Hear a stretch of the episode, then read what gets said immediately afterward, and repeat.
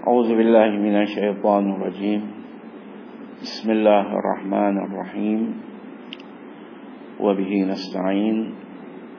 وصلى الله على سيدنا وحبيبنا والشفيئنا سيما في السماء بأحمد وفي الأرض بأبي القاسم محمد. اللهم صل على محمد وآل محمد وآله الطيبين الطاهرين المعصومين. سيما بكيات الله في الأرضين. أرواحنا وأرواح العالمين على قدومه الفداء. فلنة الله على أعدائهم أعداء الله إلى يوم اللقاء الله. السلام على محيي المؤمنين. ومبير الكافرين. السلام على مهدي الأمام السلام على قائم المنتظر والعدل المنتشر. السلام على باقية الله في بلاده.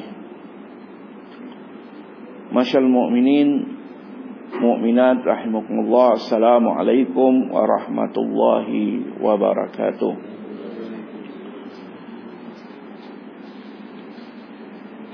InsyaAllah Dengan izin Allah subhanahu wa ta'ala Dengan Keberkahan Baginda Rasulullah Serta Ahlul Baitnya Kita akan Mula membahas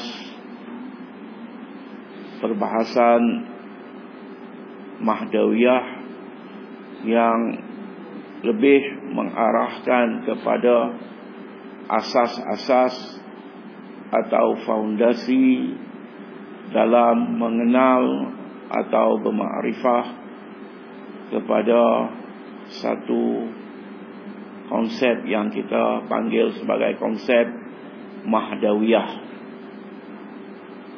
fondasi kepada makrifah mahdawiyah. Jadi insya-Allah perbahasan ini akan selesai InsyaAllah ta'ala sebelum bulan Ramadan. Kita targetnya sebelum bulan Ramadan Kita akan cuba selesaikan dalam 20 ke 25 pertemuan. Baginda Rasulullah sallallahu alaihi wasallam di dalam sebuah hadisnya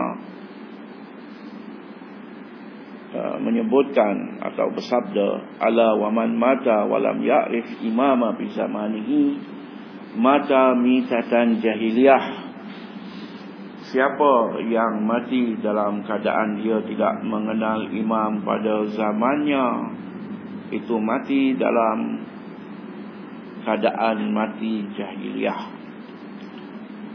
Hadis ini adalah hadis yang disepakati baik Syiah maupun Ahlu Sunnah. Dipanggil sebagai hadis mutafakun al-ilaih. Dua hadis yang disepakati baik dari Syiah maupun Ahlu Sunnah dengan sedikit ada yang sama contohnya dalam Masnad Ahmad bin Hanbal itu menggunakan hadis dengan uh, perkataan yang sama. Ala wa man mata wa lam ya'rif imama bi zamanihi mata mitatan jahiliyah. Ada yang kitab-kitab hadis yang lain dalam ahli sunnah ala wa man mata bi ghairi imam mata mitatan jahiliyah. Siapa yang mati tanpa memiliki imam mati dalam mati jahil jahiliyah. Ala kulli hal seluruh perbezaan lafaz itu kembali kepada makna yang satu, makna yang sama. Yaitu uh, imam merupakan satu hal yang penting, yang asas, yang utama yang perlu dimiliki oleh umat Islam. Sudah tentu di sini banyak hal yang kita boleh ambil dari hadis ini. Banyak makna kefahaman yang kita boleh ungkapkan dari hadis ini. Dari makna yang mungkin atau ungkapan huraian yang paling mudah yang kita boleh faham dari hadis ini adalah jika kita berpuasa, jika kita mendirikan solat tepat pada waktunya lima hari, lima kali sehari dengan tahajudnya, eh, dengan solat malamnya, dengan nafilah solatnya. Kemudian kita mengerjakan ibadah haji, kita khatam Al-Quran satu bulan satu kali dan seterusnya amalan-amalan yang lain. Tapi dalam waktu yang sama kita tidak memiliki imam atau dengan kata lain kita tidak mengenal imam pada zaman kita segala perbuatan yang kita lakukan segala ibadah yang kita laksanakan itu tidak akan memberi erti sama sekali ini adalah huraian ringkas yang kita boleh ambil daripada makna hadis tersebut. Seluruh ibadah yang kita lakukan, seluruh kebaikan yang kita lakukan itu tidak akan dihitung oleh Allah Subhanahu wa taala. Karena hadis ini adalah hadis daripada baginda Rasulullah sallallahu alaihi wasallam dan Rasulullah sebagaimana yang kita tahu bahawa la yantikuna anil hawa in huwa illa wahyun yuha bagi Rasulullah itu tidak akan berbicara dengan hawa nafsunya melainkan apa yang diucapkan oleh baginda Rasul itu adalah sesuatu yang diwahyukan oleh Allah kepadanya. Jadi ketika Rasulullah sallallahu alaihi wasallam bersabda, bersabda man mata walam ya'rif imama bi zamani mata mitatan jahiliyah ini bukan satu yang diucapkan oleh baginda Rasulullah berdasarkan hawa nafsunya tapi ia juga merupakan satu perintah dari Allah Subhanahu wa taala dan ini juga adalah menafsirkan ayat Al-Quranul Karim. Kita tahu bahawa sabda baginda Rasulullah itu adalah tafsiran kepada Al-Quranul Karim. Seluruh kalam maksumin adalah untuk memperjelaskan Al-Quranul Karim. Antara ayat yang menegaskan tentang keberadaan imam itu adalah ayat 124 di dalam surah Al-Baqarah. Kebanyakan antum telah mengetahui tentang ayat ini. Yaitu ketika Nabi Ibrahim alaihi afdalu salam wa tahiyat diuji oleh Allah Subhanahu wa taala. Awalnya Nabi Ibrahim adalah seorang seorang nabi.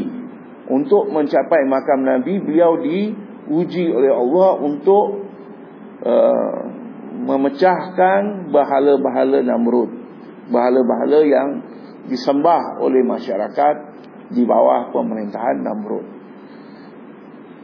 Dengan ujian tersebut Nabi Ibrahim alaihissalam diangkat menjadi apa? Nabi.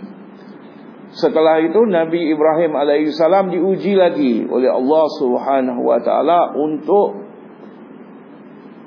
meninggalkan atau meletakkan putranya Ismail dan ibu Ismail yaitu Siti Hajar di kota Madinah yang waktu itu tidak tidak ada penghuni, tidak berpenghuni.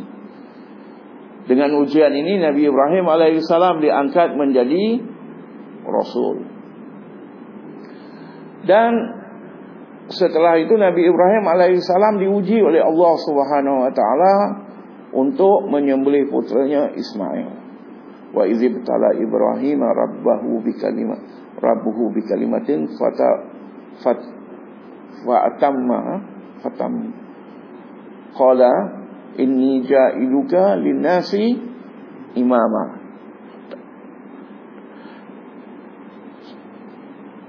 qala min zuriyati qala la yanalul ahdi adh-dhalimin Nabi Ibrahim alaihi salam diuji oleh Allah dengan kalimat-kalimat maksud di sini adalah Ismail alaihissalam. Ada dua tafsiran. Yang menamatkan ujian ini adalah Allah. Ada yang mengatakan yang menamatkannya adalah Ibrahim alaihissalam. Tapi permasalahannya bukan di situ. Tapi permasalahannya ketika Nabi Ibrahim alaihissalam meminta supaya zuriahnya juga diangkat menjadi imam. Jadi di sini ada dua faktor tentang masalah ini. Satu adalah doa Nabi Ibrahim alaihissalam yang mana meminta zuriahnya menjadi imam. Yang kedua adalah faktor dari Allah Subhanahu wa taala. Yaitu mengkabulkan permintaan Nabi Ibrahim alaihissalam tetapi dengan syarat bahawa imam ini mesti maksum. Imam ini mesti maksum. Sebab itu dalam ayat ini Allah Subhanahu wa taala menyebutkan apa la yanalul ahdi az-zalimin tidak termasuk di dalam janjiku orang-orang yang yang zalim. Okey. Alamat tabat-tabat ridwanullah taala alai ketika menafsirkan ayat ini dalam kitab Tafsir Al-Mizan dia mengatakan manusia itu ada empat jenis. Yang pertama, awalnya zalim, ujungnya baik. Yang kedua, awalnya baik, kemudian dia menjadi zalim, ujungnya zalim. Yang ketiga, dari awal, tengah, akhir zalim. Yang keempat, dia tidak pernah melakukan kezaliman sama sekali. Sepanjang hidupnya dia tidak melakukan kezaliman. Jadi ketika Allah Subhanahu wa taala menjanjikan Nabi Ibrahim alaihissalam bahawa zuriatnya yang tidak zalim akan diangkat oleh Allah Subhanahu wa taala menjadi imam, sudah tentu yang pertama tidak boleh menjadi imam. Awalnya awalnya zalim menjadi baik. Kenapa dia pernah melakukan kezaliman? Atau yang kedua, awal awalnya baik kemudian jadi zalim pun tidak termasuk dalam janji Allah. Apa apakah lagi golongan yang ketiga? Golongan yang ketiga seumur hidupnya dia adalah orang yang melakukan kezaliman. Berarti yang layak berada di bawah janji Allah ini adalah golongan yang keempat yang mana seluruh hidupnya dia tidak pernah melakukan kezaliman. Dia tidak pernah melakukan kezaliman. Artinya apa? Artinya orang ini tidak pernah sekalipun di dalam hidupnya melakukan dosa kepada Allah Subhanahu wa taala. Ini adalah bahagian daripada perbahasan imamah. Jadi golongan yang keempat ini yang kita panggil sebagai golongan yang maksum, golongan yang terpelihara atau yang memelihara dirinya dari melakukan dosa. Ini adalah orang yang dipanggil sebagai imam.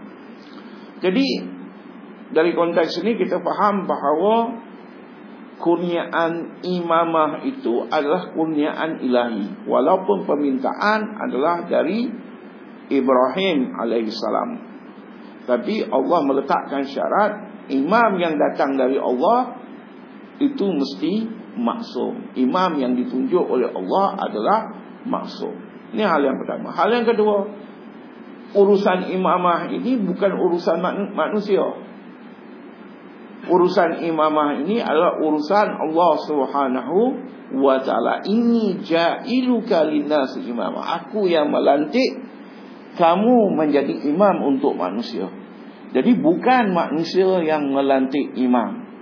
Jadi imam adalah urusan Allah Subhanahu wa taala atau dalam surah As-Sajdah ayat 24 uh, waja'alna minhum a'immatan yahduna bi amrina. Kami jadikan sebahagian daripada Rasul menjadi imam untuk memberi hidayah dengan urusan kami. Jadi pelantikan imam ini adalah urusan Allah. Bagaimana kita tahu bahawa imam dari zuriat Ibrahim ini adalah urusan Allah adalah yang dilantik oleh Allah Subhanahu wa taala. Hal ini dikarenakan pertama sekali Nabi Ibrahim ketika memohon berdoa untuk zuriatnya dilantik menjadi imam adalah makam imam yang ia miliki. Sebagaimana Allah melantiknya menjadi imam, makam tersebut adalah makam yang juga Nabi Ibrahim inginkan untuk zuriatnya makam yang sama bukan makam yang yang lain makam imamah. Sebab itu apabila kita membicarakan tentang makam imamah ini atau apabila kita ingin membicarakan tentang makrifah kepada imam ia adalah satu hal yang bukan mudah. Tetapi bukan mustahil. Ia bukan suatu yang mudah untuk dicapai oleh insan. Kenapa? Kebanyakan kita sering bergantung kepada makrifah yang bersifat apa? Zahir. Apabila kita membicarakan tentang Imam Sahibul Asri wal Zaman ajalallahu taala fardhu syarif kebanyakan kita pergi kepada sejarah hidup atau seluruh imam hatta Rasulullah hatta Fatimah Zahra salamullah alaiha sekalipun apabila kita membicarakan tentang mereka kita apa, hanya pergi kepada konteks-konteks zahir. Siapa namanya? Apa gelarannya? Bila ia dilahirkan? Nama ibunya nama ayahnya? Berapa tahun dia menjadi imam? Siapa yang memerintah pada zamannya? Apa yang berlaku ke atasnya? Bagaimana ia syahid? Ini Sampai kepada satu uh, Tahap Ia bagus. Tapi Ia tidak Membicarakan tentang Hakikat sebenar Dari kewujudan para maksumin Alaihim abdullah salamat hayat Apabila kita membicarakan tentang makrifah kepada mereka, kita membicarakan tentang keberadaan seluruh apa yang diturunkan oleh Allah Subhanahu wa taala. Karena seluruh apa yang diturunkan oleh Allah itu bergantung kepada kewujudan imam ini. Sebab itu Rasulullah sallallahu alaihi wasallam bersabda, Siapa yang mati tidak mengenal imam pada zamannya Mati dalam keadaan mati jahiliah Seluruh makrifah Al-Quranul Karim Itu bergantung kepada kewujudan imam. Seluruh makna dari Al-Quranul Karim Itu bergantung kepada keberadaan Imam sahibul asri wal zaman. Ajalallah ta'ala Farjah syarif seluruh kefahaman Al-Quranul Karim bergantung kepada wujud baginda Rasulullah sallallahu alaihi wasallam. Karena baginda juga adalah apa? Adalah imam. Amirul Mukmin baginda adalah rasul, baginda juga adalah imam. Jadi apabila kita membicarakan tentang makrifah kepada para maksumin alaihim afdalus salamat tahiyat hingga kita mengatakan hingga kita dapat fahami daripada sabda baginda Rasulullah jika kita solat kita puasa kita haji kita infak kita zakat seluruh amalan-amalan lain yang kita lakukan tapi dalam waktu yang sama kita tidak mengenal hakikat mereka ini para maksumin ini para imam ini Artinya apa? Seluruh ibadah yang kita lakukan tidak ada artinya. Ala Nabi wa sallallahu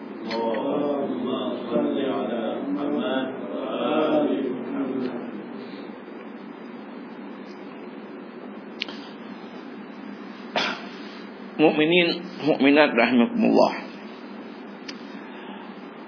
Kalau ada soalan langsung boleh soal kerana kita kelas bukan ceramah eh. kelas kalau ceramah ada yang sampuk itu kadang-kadang boleh hilang poin dia. kalau kelas tak ada masalah sampuk lah apa eh.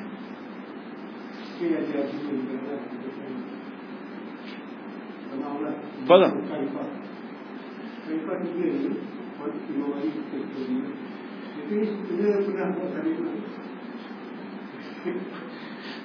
Seluruh imam Seluruh yang tidak dilantik oleh Allah Pasti kerana mereka pernah melakukan kesalahan Kesalahan yang paling Bukan kesalahan kita cakap Hal yang paling nyata Adalah mereka pernah pada satu ketika Bukan Islam Pernah satu ketika mereka menyembah Bersalah Sedangkan Amir Mukminin Ali alaihi salam baik beliau, baik ayah beliau, baik ibu beliau, baik datuk-datuk beliau.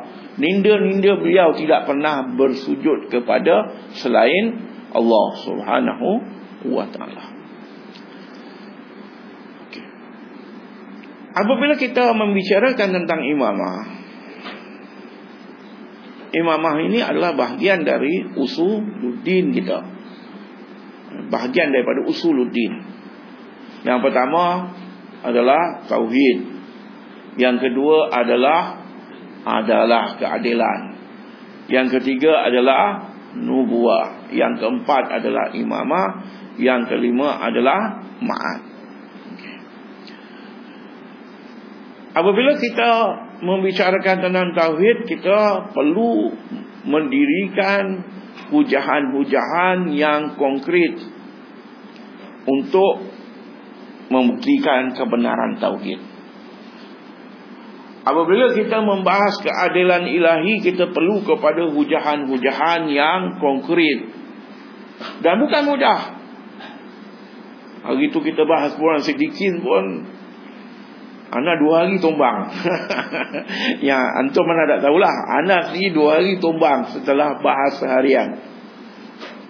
Eh, Bukan mudah. Itu pun dah kita cuba mudahkan. Tapi itu bukan mudah Apabila kita membahas tentang keadilan Allah Dengan segala macam bentuk sanggahan, pandangan dan sebagainya Bukan mudah. Begitu juga apabila kita membahaskan tentang apa Nubuah Apabila kita membahas tentang ma'an Pun bukan mudah. Semua perlu kepada apa uh, apa nama burhan-burhan yang kukuh dalil-dalil atau hujahan-hujahan yang konkret. Jadi imamah pun sedemikian. Kerana imamah ini adalah bahagian daripada usuluddin berarti kita perlu kepada hujahan-hujahan yang konkret untuk membuktikan akan kebenaran imamah. Ini dalam perbahasan imamah secara khusus itu dia ada apabila kita membahaskan tentang imamah dia ada dua bentuk perbahasan. Satu imamah dalam bentuk umum, satu imamah dalam bentuk khusus. Imamah dalam bentuk umum adalah membicarakan tentang ada atau tidak imam. Ada atau tidak makam yang kita panggil sebagai makam imamah. Itu secara umum. Apabila kita membicarakan imamah secara khusus, kita membicarakan tentang imam Isna Ashar. Imam 12 secara satu persatunya. Pertama kita kena membuktikan imamahnya Amir Mukminin Ali bin Abi Thalib alaihissalam. Setelah itu kita perlu membuktikan imamahnya Imam Hasan. Kemudian imamahnya Imam Hussein Imamahnya Imam Ali Zainal Abidin Dan seterusnya Hingga ke sahibul asri Wa zaman ajalallahu ta'ala Farjau syarif Kita kena buktikan Itu imamah secara khusus. Jadi Apabila kita membicarakan Ini merupakan satu perbahasan yang sulit eh, mengenal imam ini bukan perbahasan yang mudah yang sulit dan lagi kita sebutkan seluruh amalan-amalan yang ada di dalam Islam ini bergantung kepada bagaimana kita mengenal imam apakah kita boleh terima mengenal imam itu sekadar kita mengetahui nama, gelaran dan sejarah hidup mereka apakah ini Amir Mukminin Ali alaihi salam ketika menafsirkan ista'inu bisabri wassalah mintalah bantuan dari apa? Dari sabar dan solat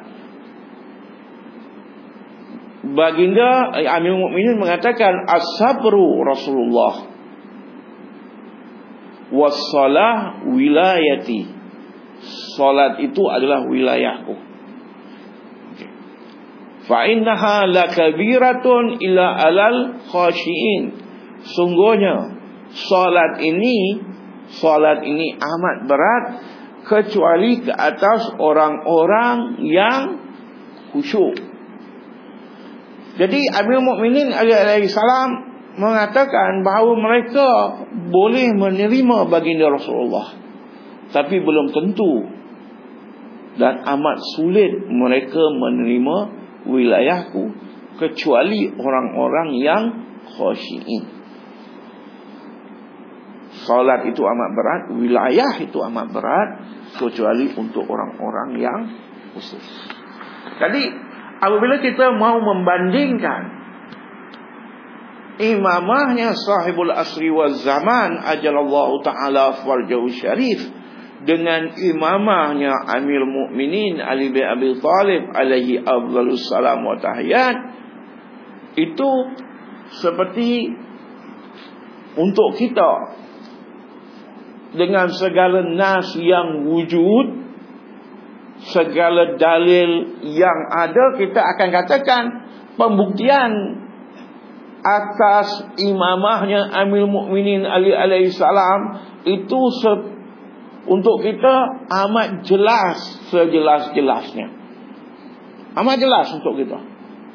Tapi apabila kita ingin membicarakan tentang nas wujud atau imamahnya sahibul asri wal zaman ajalallahu taala farjahu syarif kita sampai kepada satu tahap yang mana kita hanya mengatakan bahawa nas mengatakan 12 imam dan yang terakhir dari mereka adalah wujud sahibul asri wal zaman ajalallahu taala farjuh syarif. Kebanyakan kita akan bergantung kepada nas tersebut boleh faham tak?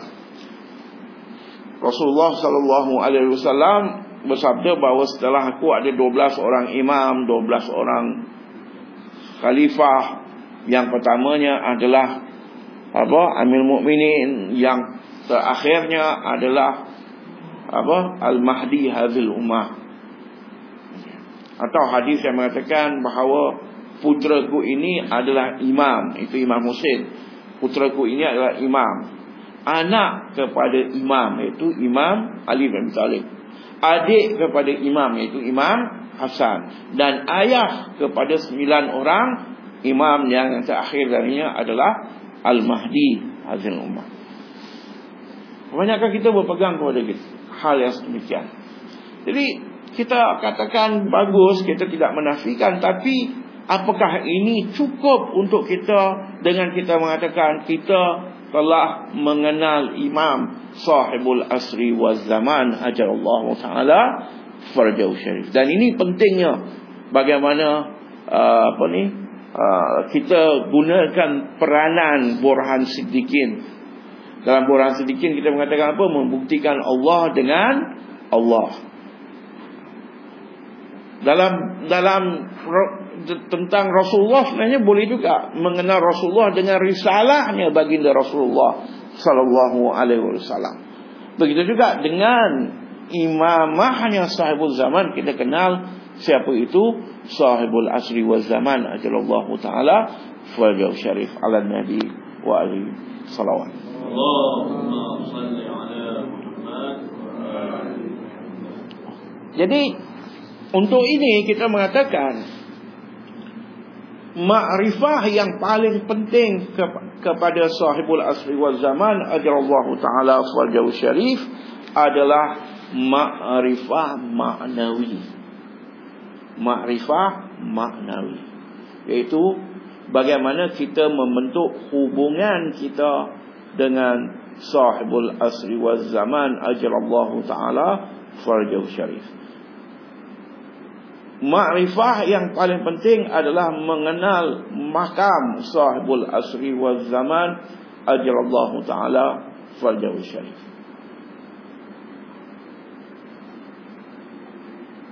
Di dalam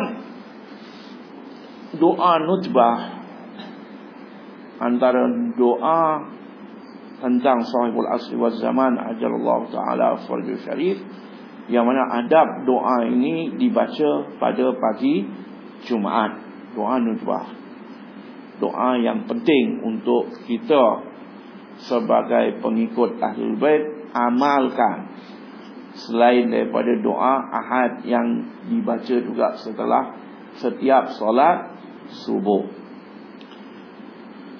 Dengan riwayat yang berbagai menekankan untuk kita baca kedua doa ini. Satu setelah salat subuh, satu lagi pada hari pagi hari Jumaat doa nutbah. Di dalam doa nutbah disebutkan aina sababul muntasilu bainal ardi was sama. Di manakah sebab yang menghubungkan antara langit dan bumi? Kita di sini ingin membawa kepada makrifah terhadap sahibul asri wal zaman sebagaimana di, di mahkam beliau adalah penghubung antara dunia dan langit. Ini adalah satu hal yang penting tapi sebelum itu sebelum kita masuk ke dalam urusan ini atau pembahasan ini.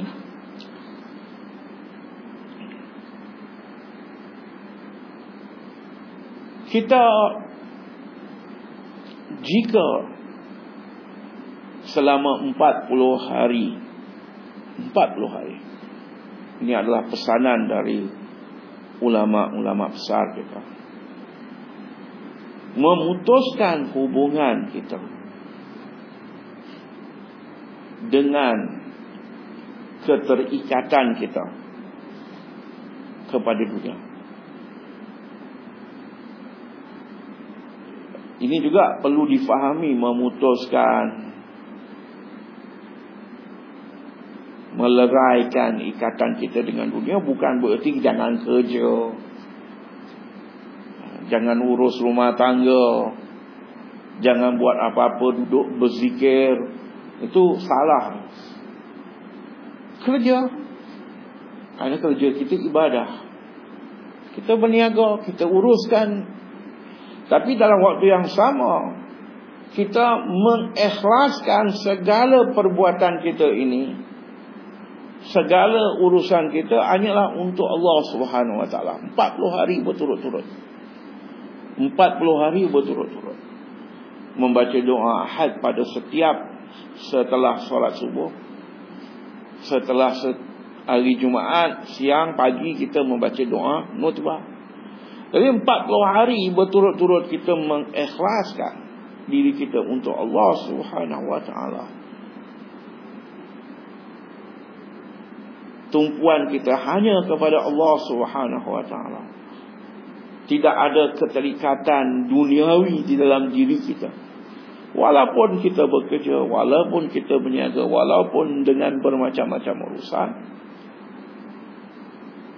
Imam sahibul aswad zaman ajal Allah Ta'ala farjau syarif akan datang bertemu dengan kita.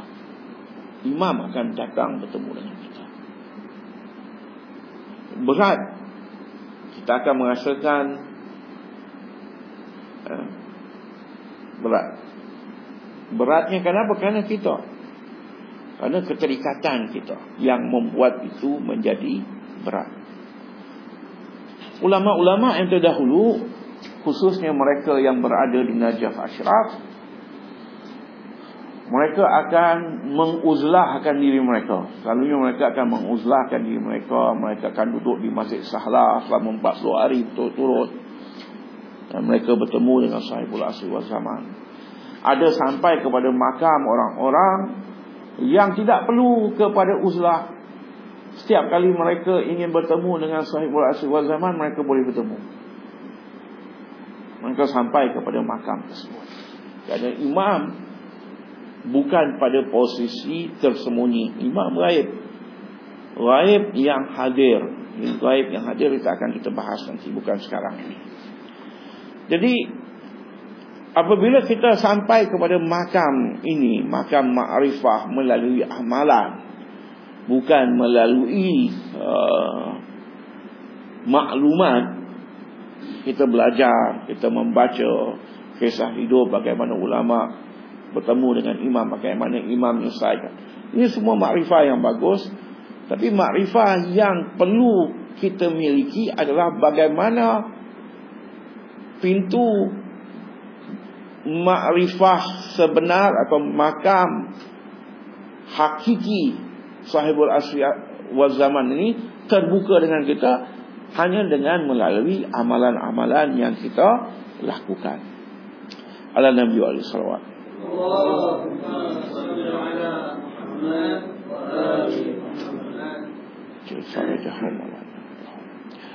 Kita kembali kepada uh, doa nutbah, petikan doa nutbah tadi.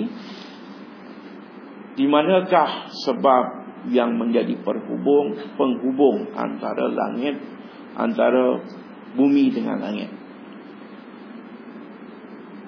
Ini mengisyarahkan kepada makam yang dimiliki oleh sahibul asri wa zaman ajalallahu ta'ala farjahu syarif. Apabila kita membicarakan tentang makam, kita membicarakan tentang bukan bentuk zahir sahibul asri wa zaman ajalallahu ta'ala farjahu syarif. Bukan kita membicarakan tentang batang tubuh beliau. Kita bukan membicarakan tentang betapa indahnya wajah beliau. Atau sifat-sifat yang dimiliki oleh beliau. Tanda-tanda yang ada pada badan beliau, cara beliau berjalan. Bukan itu. Kita menceritakan suatu yang di atas dari makam wujud yang zahir ini. Rasulullah sallallahu alaihi wasallam bersabda kuntu nabiyan wa adam baina bainal ma'i wa tin aku adalah nabi sebelum uh, semasa Adam masih antara tanah dan air atau Amir Mukminin Ali alaihissalam mengatakan kuntu wasian wa Adam bainal ma'i watin. Aku adalah wasi sewaktu Adam masih di antara tanah dan air. Jadi makam nubuah Rasulullah, makam wilayah Amir Mukminin Ali alaihi salam itu jauh sebelum Adam dicipta. Itu makam yang dimiliki oleh mereka adalah makam di atas pembicaraan tentang wujud yang zahir wujud insani ini makam maknawi yang mereka miliki ini adalah makam yang jauh lebih tinggi bukan hanya lebih tinggi dari seluruh manusia malah lebih tinggi dari seluruh para malaikat hatta malaikat yang paling dekat dengan Allah Subhanahu wa taala ini makam yang dimiliki. Jadi ini dalam dalam satu perbahasan yang kita sebutkan sebagai perbahasan kurniaan atau perbuatan Allah. Kita tahu kita tahu bahawa Allah yang mengurniakan wujud. Allah Subhanahu wa taala selain mengurniakan wujud, setiap wujud ini Allah memberikan anugerah-anugerah yang tertentu. Seluruhnya. Tapi kebanyakan wujud atau makhluk tidak memiliki kemampuan untuk menerima langsung dari Allah Subhanahu wa taala. Tak memiliki kekuatan untuk menerima. Kenapa keterbatasan yang mereka miliki? Ana bagi contoh yang paling mudah. Contoh yang mudah sekali. Kita ni makhluk siapa? Sudah tentu kita mengatakan kita adalah makhluk Allah Subhanahu wa taala. Tapi soalan yang muncul apakah Allah yang langsung mencipta kita atau melalui perantaraan kita dicipta? Sebab itu kita mengatakan kita dicipta melalui perantaraan. Kenapa Allah tidak langsung mencipta kita? Apakah Allah tidak memiliki kemampuan? Sebab itu kita mengatakan Allah memiliki kemampuan.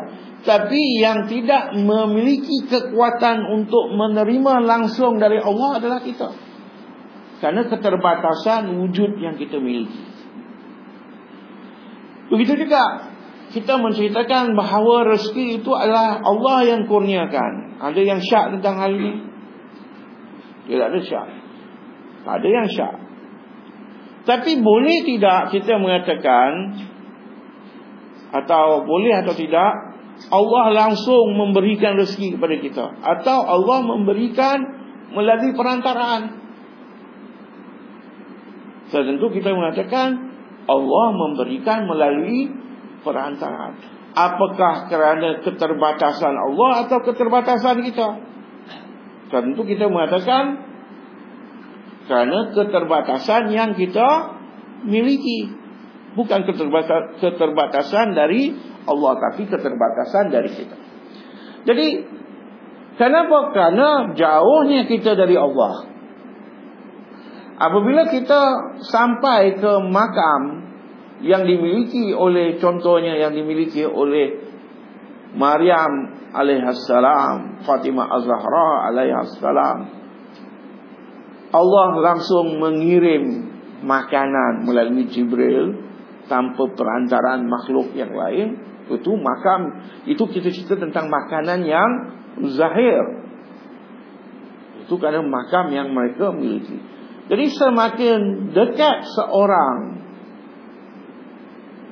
kepada Allah Subhanahu wa taala orang ini langsung mendapat kurniaan dari Allah dan mereka juga sebenarnya adalah perantaraan menjadi perantaraan Allah Subhanahu wa taala mengurniakan kurniaannya kepada makhluk yang yang lain. Boleh faham? Saya bagi contoh.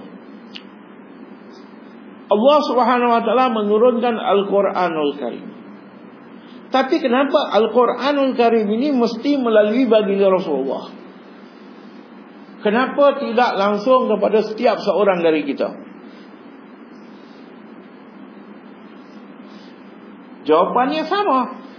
Kenapa? Kerana kita tidak layak, kita terbatas, kita tidak mampu, kita apa dengan segala kefakiran, kemiskinan, dengan segala dosa, Al-Quran tidak layak untuk datang langsung kepada kita. Jadi perlu Al-Quran yang suci, perlu kepada apa? Kepada perantaraan yang suci untuk disampaikan kepada makhluk, yaitu baginda Rasulullah sallallahu alaihi wasallam. Jadi wujud sahibul asri wal zaman atau kita boleh katakan seluruh para maksumin ini adalah perantaraan untuk Allah mengurniakan kurniaannya kepada makhluk. Jika tidak kerana mereka Allah Subhanahu wa taala akan lenyapkan alam ini akan lenyap. Bukan Allah akan lenyap. Alam ini akan hancur kalau tidak dengan kurniaan Allah melalui mereka. Jika tidak ada mereka, kurniaan Allah ini tidak akan sampai. Kenapa? Kerana seluruh makhluk tidak mampu menerima kurniaan direct langsung dari Allah Subhanahu wa taala. Jadi seluruh makhluk, hatta para malaikat sekalipun mendapatkan kurniaan Allah melalui siapa? Melalui wujud para maksumin dan pada zaman kita bil khusus sahibul asri wa zaman ajrallahu taala farjau syarif. Jadi kita pada hari ini keberadaan kita kemampuan kita untuk istiqamah rezeki zahir dan maknawi yang kita perolehi sebagai seorang pengikut Ahlul Bait sebagai seorang yang insya-Allah Syiah itu disebabkan kurnian Allah melalui sahibul asri wal zaman ajrallahu taala fajr syarif. Bil khusus untuk kita. Untuk alam pun demikian keberadaan alam ini Allah lanjutkan kenapa? Kerana wujud sahibul asri wal zaman ajrallahu taala fajr syarif Rasa cukup untuk perbahasan malam ini InsyaAllah kita akan sambung pada Minggu hadapan. Jika ada soalan Ahlan wa sahlan. Ahlan Nabi wa alaihi salawat. Allahumma salli ala Muhammad.